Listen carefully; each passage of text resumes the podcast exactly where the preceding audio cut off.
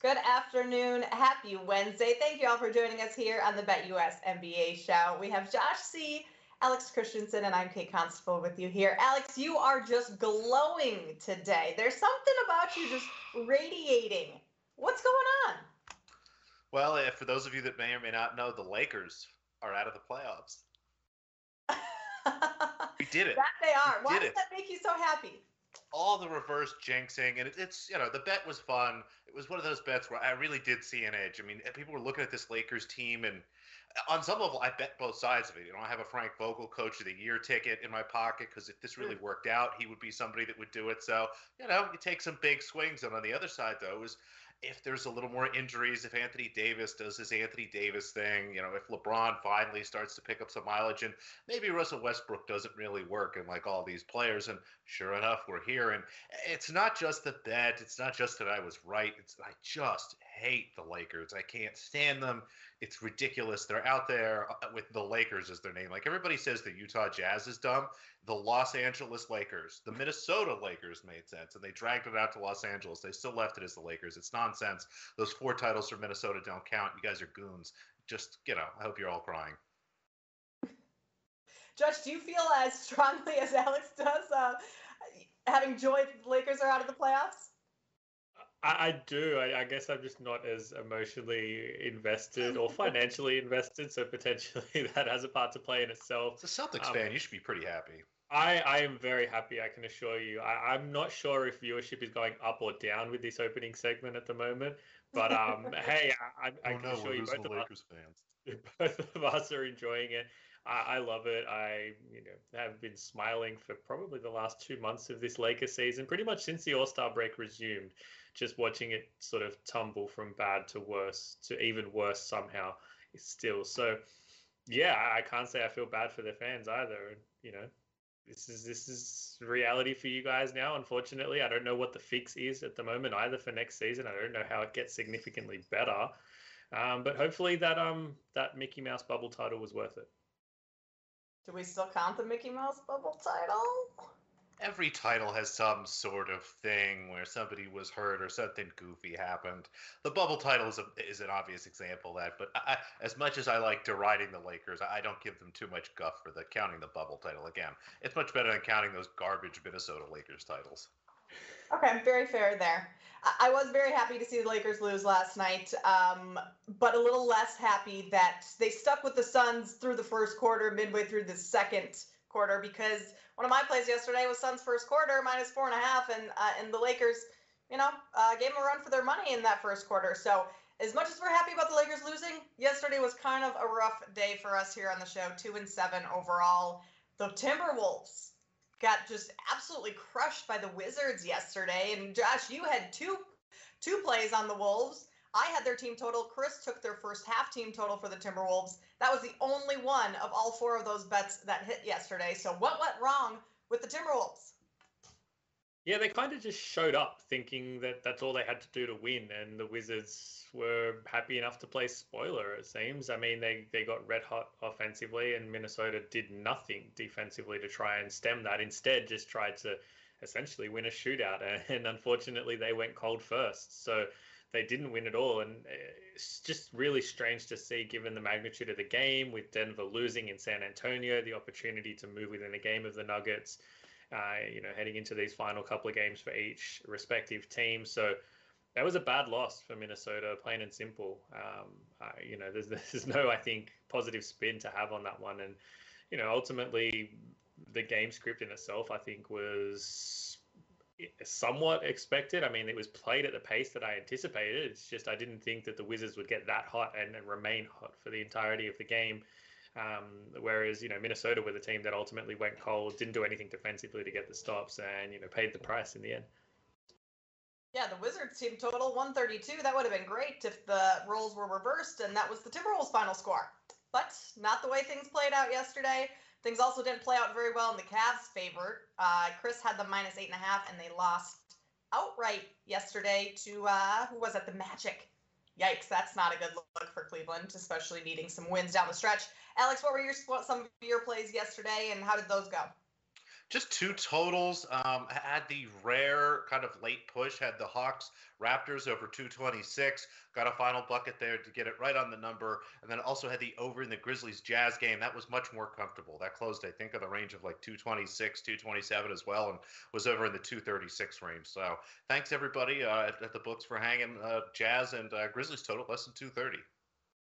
And Josh, Grizzlies yesterday uh, finally did not cover, and the Jazz got the cover yesterday in overtime. That, that one was a little scary. And to be honest, I wasn't super confident in your Jazz pick yesterday, but I'm glad that you proved me wrong.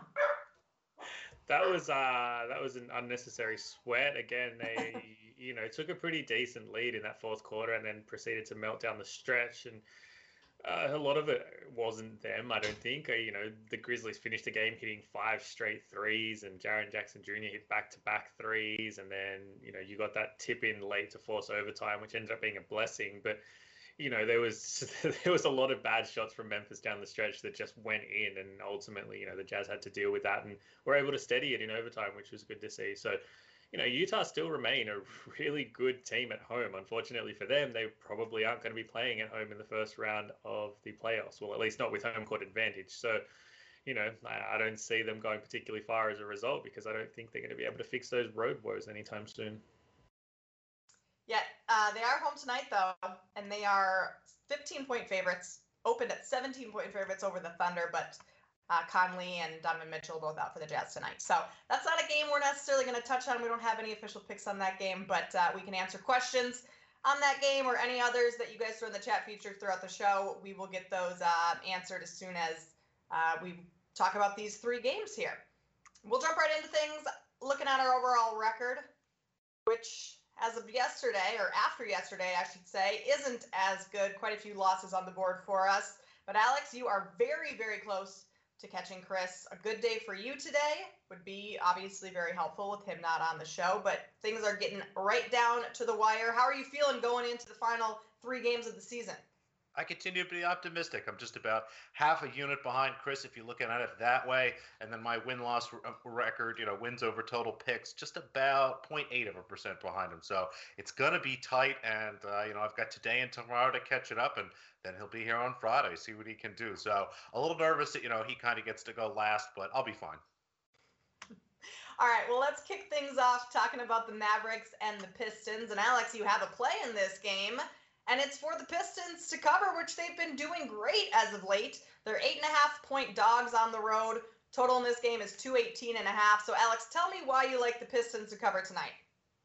Uh, not only are the Pistons covering, they're winning games for some reason. You would think that, uh, you know, again, they're, they're still the bottom three record, which gives them the same amount of ping pong balls as everybody else. But with Oklahoma City barreling closer and closer every day, you think maybe they'd have punted the Oklahoma City game at least the other day. I mean, it's going to be very interesting in Detroit if they end up at the fourth spot in the lottery instead of you know in the top three lottery odds. But it's fun to watch a young team that, that cares. They're playing really good basketball. They're starting to gel a little bit. I think maybe the value of some of those veterans that, from a basketball perspective, don't make a ton of sense have kind of helped get some of these younger guys through the season.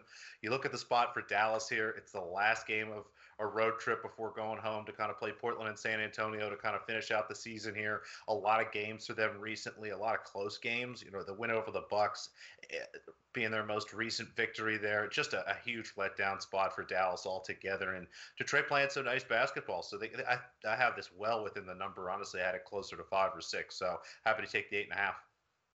You mentioned that the Pistons aren't just covering, but they're winning. They've won their last three. It matches their longest winning streak of the season. Josh, do you also like the Pistons tonight? Uh, what are you think on, taking them to cover? Yeah, I just I can't really get to this number. I, I got in at nine and a half. I think even eight and a half is still rich. Uh, I sort of come between seven, seven and a half here. Uh, basically, just going to regurgitate a lot of what Alex said in that it's just a bad spot for Dallas. The tail end of this East Coast road trip, um, off of a big win, a couple of games at home against Portland, San Antonio to finish things off. So you know, they're also in this position where I think they're going to settle into the four seed. For them to get to the three seed, they need some favors, you know, to go their way. Golden State to drop a game, which is possible, I guess, given that they still have San Antonio and New Orleans on deck, and those two, you know, aren't necessarily locked into their spots either, and both will want to secure home court for that first round of the play-in. So I think you know Dallas probably eke out a win here. It's just not going to be particularly convincing. The Pistons will do enough to hang around. They get Cade Cunningham back tonight, which is obviously a big plus for them. Um, and helps them immensely at both ends of the floor. I still think he's a pretty underrated defender for them as well on the perimeter, given his size and length there. So you know, I think there's a re- realistic world where Detroit comes out and probably leads uh, for you know a majority of this game before eventually you know the Mavs are able to sort of click in in the second half, turn their defense up a notch, and ultimately get the job done. But you know, when it comes to the points, this is just too many. I think for Detroit to be catching at home in a situation and spot like this for Dallas. Pistons are also resting Jerami Grant, Kelly Olynyk, uh, Marvin Bagley, and Cory Joseph tonight. So some of their better players but I, I don't think that really matters in this case because then you have some younger players that step in and this is their time. This is when they get those extra minutes. And so they want to come out and play harder and kind of show what they can do. So I like your guys' play. Pistons uh, plus eight and a half to cover over the Mavs tonight. The Wizards and Hawks. Wizards coming off of that big upset win over the Minnesota Timberwolves yesterday. Tonight, they're uh, big underdogs again, 10 point dog in Atlanta. And Atlanta lost last night to the Toronto Raptors. So, Josh, we'll start with you on this one. What's your play in this uh, Wizards Hawks game?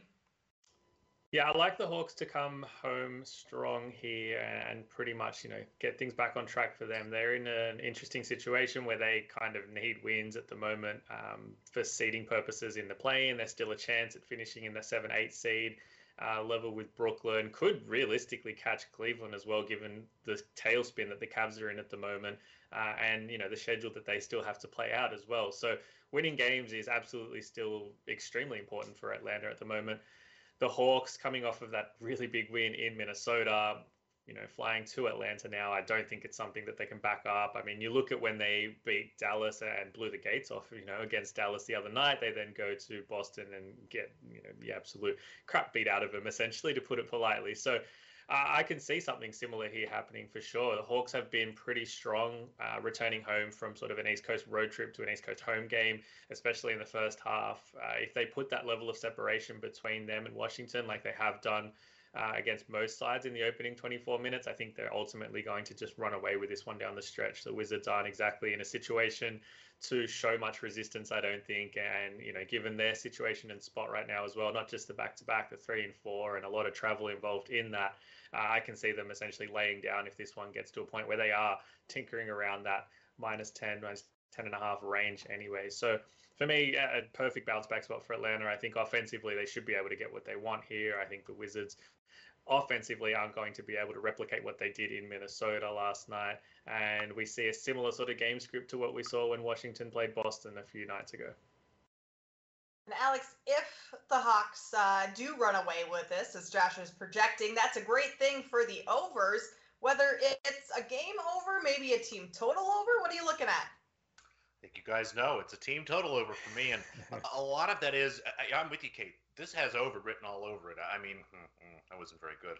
Maybe try that again later. Anyway, I, I look at my numbers. It was about five or six points, honestly, above this total. These Hawks totals have been nuts. They just, without John Collins on the floor, they just have no interest in playing defense. Without Bogdanovich coming off the bench to slow things down, these games just turn into a track meet. And not that Washington can't score enough points to get this over, but showed a little bit more of an edge on this Hawks team total. And as I start to look at the Wizards, I mean, really just above their head last night 55% from the field, 40% from three point land. Not that they can't do that again tonight, but I, I don't feel the need to bet on it. So just give me the team total instead of the full game. All right, Alex playing team total. Josh is playing the Atlanta Hawks minus, uh, well, those are the Celtics spoiling our next picks. Hawks minus 10 for Josh here. Well, now we know Celtics and Bulls, our next game we're going to talk about. And Josh and I both on the same side in this one. Celtics minus seven in Chicago, totals 223 and a half. Josh, why do you like the Celtics tonight? You're muted, Josh. Apologies. Uh, I like them because they're playing Chicago. So that's a pretty good starting point. The Bulls just terrible against any top tier opposition at the moment and have been for quite some time now. I don't think that changes. Um, you know, I think this is a game. Obviously, the Celtics need to win if they're serious about you know maximizing their potential seeding options and, and trying to push for that two seed in particular. I think the one seed probably out of reach now. Miami should have that one sewn up. Um, but you know they do have Milwaukee on deck. I don't think that's necessarily a distraction. I think all games are of equal value to this team right now. Um, you know, so you're going to get a fair effort, and they're going to be locked in and engaged in this one. I, you know, you do see Brown and Tatum as probable. There's no reason for either of those guys to sit. So, yeah, ultimately, if we do get a fair effort from the Celtics, it's going to be more than enough, in my opinion, to cover this number against like a Bulls team who themselves are flailing and probably just have Cleveland to thank for the fact that they aren't going to be in the play-in themselves because the Cavs are just much worse than they are somehow at the minute. Um, but things, you know, very much falling apart for Chicago defensively. I don't think that they're going to be able to contain Boston's wings.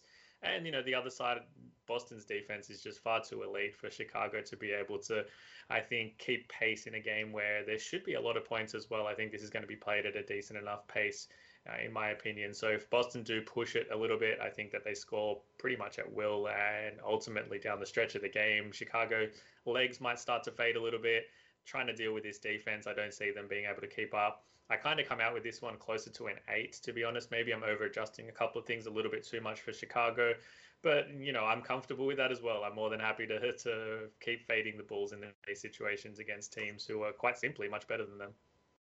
Yeah, against teams that are in the top fourth of the league, the Bulls are just terrible. They're one in ten ATS against in their last 11 games against teams with a winning percentage over 600, and you know, they just shut Lonzo Ball down for this season. It kind of feels like while the wheels have been falling off for quite some time, they're finally kind of off. And the Bulls feel deflated. They haven't been playing all that great. They're on a back to back after getting whomped by the Bucks last night.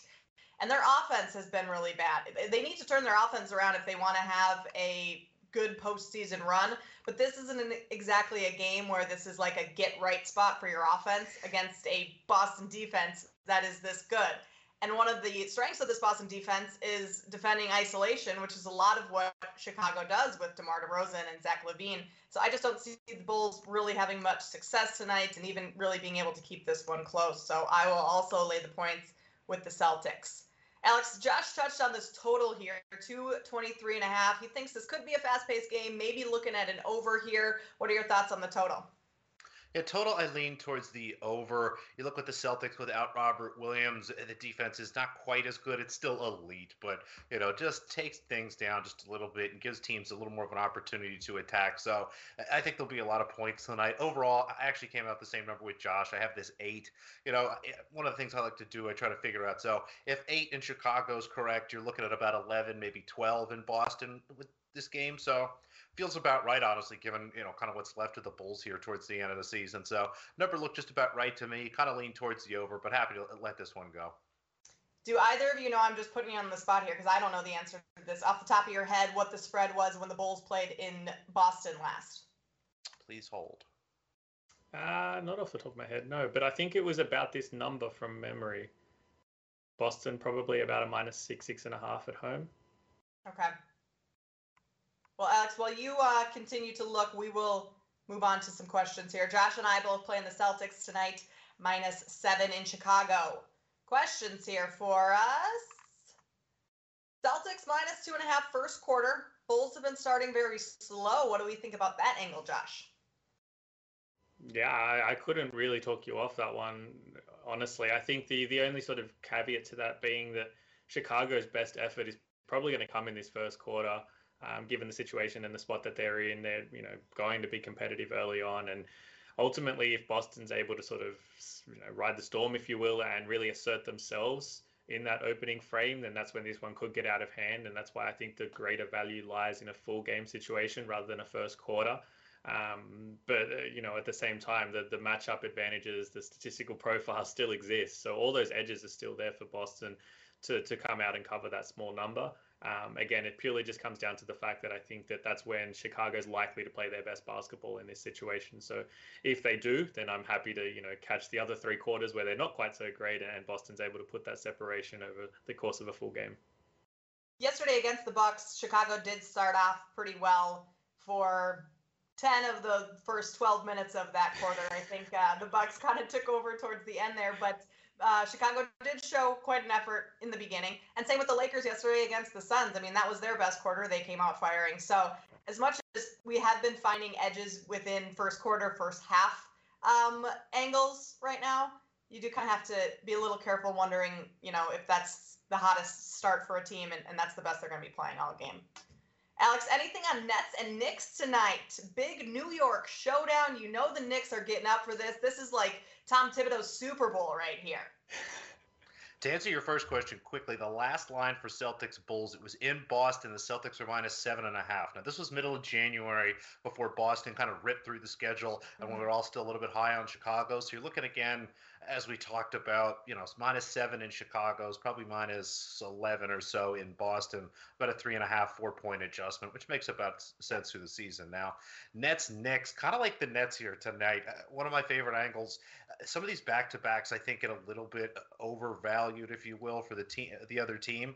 The Nets were in Brooklyn last night. They have to go to Manhattan tonight. That's fine. like that's they were probably going to practice or do something tonight anyway. I'm not particularly worried about that rest spot. The Nets are laser focused on winning games and trying to stay in that 7 8 game versus the 9 10 game. So I, I have this closer to 7 or 8, but just been a little nervous with the Nets, and it's been so hard to figure this Knicks team out. Again, you think they'd be tanking towards the end of the season now that nothing matters, but even without Randle, whether he's playing or not, it looks like he'll be out tonight, I believe, and it's just a hard team to put my finger on. And the Nets continue to flub games like this, honestly. So I, I like the Nets. I'd maybe lay the point, maybe look at like an alt spread at a better price because there is a chance Brooklyn just kind of you know flubs it, if you will. Josh, any other thoughts?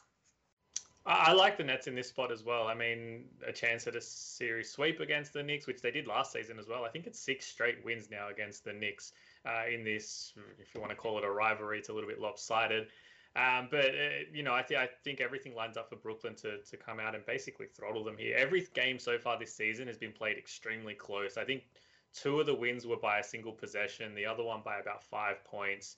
Um, you know, and the lines sort of showing, reflecting, I guess, the tight knit competition between the teams. But there's a lot of variables in all of those games that kept it close, I think, in my opinion. Um, you know, some bad schedule and travel spots for Brooklyn, some, you know, situations where they didn't have KD available on the floor to go with, you know, basically anyone else of, of no Kyrie also missing a game there, and they still managed to get the win. So, you get all of these things, but you get all these guys back. You get a situation where the schedule spot isn't as bad as people are making out just because they're on a back to back. Like Alex said, it's it's down the road, really. I mean, I, am not from New York, but I know it can't be that far. Um, so ultimately, I, I, like laying the points here with the Nets. I think it's probably the right look here. It's something I probably will dive into a little bit more now that the market seems to have over adjust over adjusted. Um, I think for the situation and probably giving New York a little bit too much credit here, even though those young kids are balling out. I will admit they do look quite good, and giving more minutes to Immanuel Quickley and to Obi Toppin is certainly paying dividends to an extent. And uh, I guess bringing some sort of feel good factor back to New York to finish off a pretty disappointing season and maybe give them some sort of sense of direction going forward. But yeah, in a matchup like this, I think they're going to be pretty overpowered. And, you know, once things start to get out of hand, I'm not quite sure they can steady the ship inside this 48 minutes. Josh, you're telling me as someone who lives in Australia, you're not familiar with the New York boroughs and all the geography of where everything is in the city? No more than an hour drive. It's crazy. I figured no more than an hour drive sounds about right. That's kind of the, the number I just right? put towards anything and everything, right? Yeah. All right, last question here. Suns and Clippers, big reverse line movement. Uh, I'm not sure money wise where everything has been in terms of reverse line movement, but this line has flipped completely. It opened at Clippers plus three. Now it is Suns plus six and a half over at BetUS. Suns are resting pretty much everyone. Uh, yeah. Chris Paul's out, DeAndre Ayton's out, Jae Crowder's out, Devin Booker's out. The Suns, this is kind of the Suns are just punting this one, right? Exactly. It's the perfect example of how dangerous reverse line movement can be. If there's a game where ticket and money count, uh, you know, to take a step back, when you look at a lot of these stats, they show you the total money and the total ticket count for the day. That doesn't matter. That's not useful information unless you know when that money's coming in and when those tickets are coming in. You don't actually know what the balance is here. In a particular game like this, where the line moved to Clippers open the money line around around plus 118, plus 115 at Pinnacle. Again, a really sharp book, and it's now down to minus 238. I don't care what the ticket count or the money count is. The Suns announced their entire team out halfway through today. Skip it. Don't worry about it. This is a perfect example of when not to look at some of that stuff. Pretty so much. Josh, you play on the Clippers? Uh, I don't I'm know. not, Do whatever you want. Hopefully, you bet them this morning. Congratulations. Exactly. Yeah, I I think I think hopefully a, a- my last yeah, vast majority of you guys were able to get on uh, this one before obviously all the markets shifted. I think there was an inkling that this might happen for Phoenix. They had that big win against the Lakers. They broke the franchise record. You know, there's no reason for them to be exhausting themselves in situations like this when they have the one seed wrapped up. They got what they wanted. The you know the icing on the cake per se with that win against the Lakers. Um, so there's every chance they're a no show here, but you know, now you've missed the boat if you were hoping to get involved in at that point. I just don't think that there's any value. You just skip the game and leave it. Yep. Good advice. All right, let's take a look at our best bets for the day. Just a couple. Josh and I both playing the Celtics minus seven. Alex and Josh both on the Pistons. And obviously, Alex has to mix in a team total here for the Hawks. And Josh playing the Hawks uh, minus 10. Hopefully tonight is a better night for us, gentlemen. We need a little bounce back, maybe a get right spot for us to use uh, terms we always use, right? Good spot for us uh, here tonight. I like it. Let's do it. Yeah. Well done. We would love it if you would um, head over to Twitter, give us all a follow. Alex is at underscore noops. Josh is at punt underscore school. I'm at Kate Constable. Also, go ahead and hit that little alert button so you know when we're going live. And we will see you back here tomorrow. Have a good night.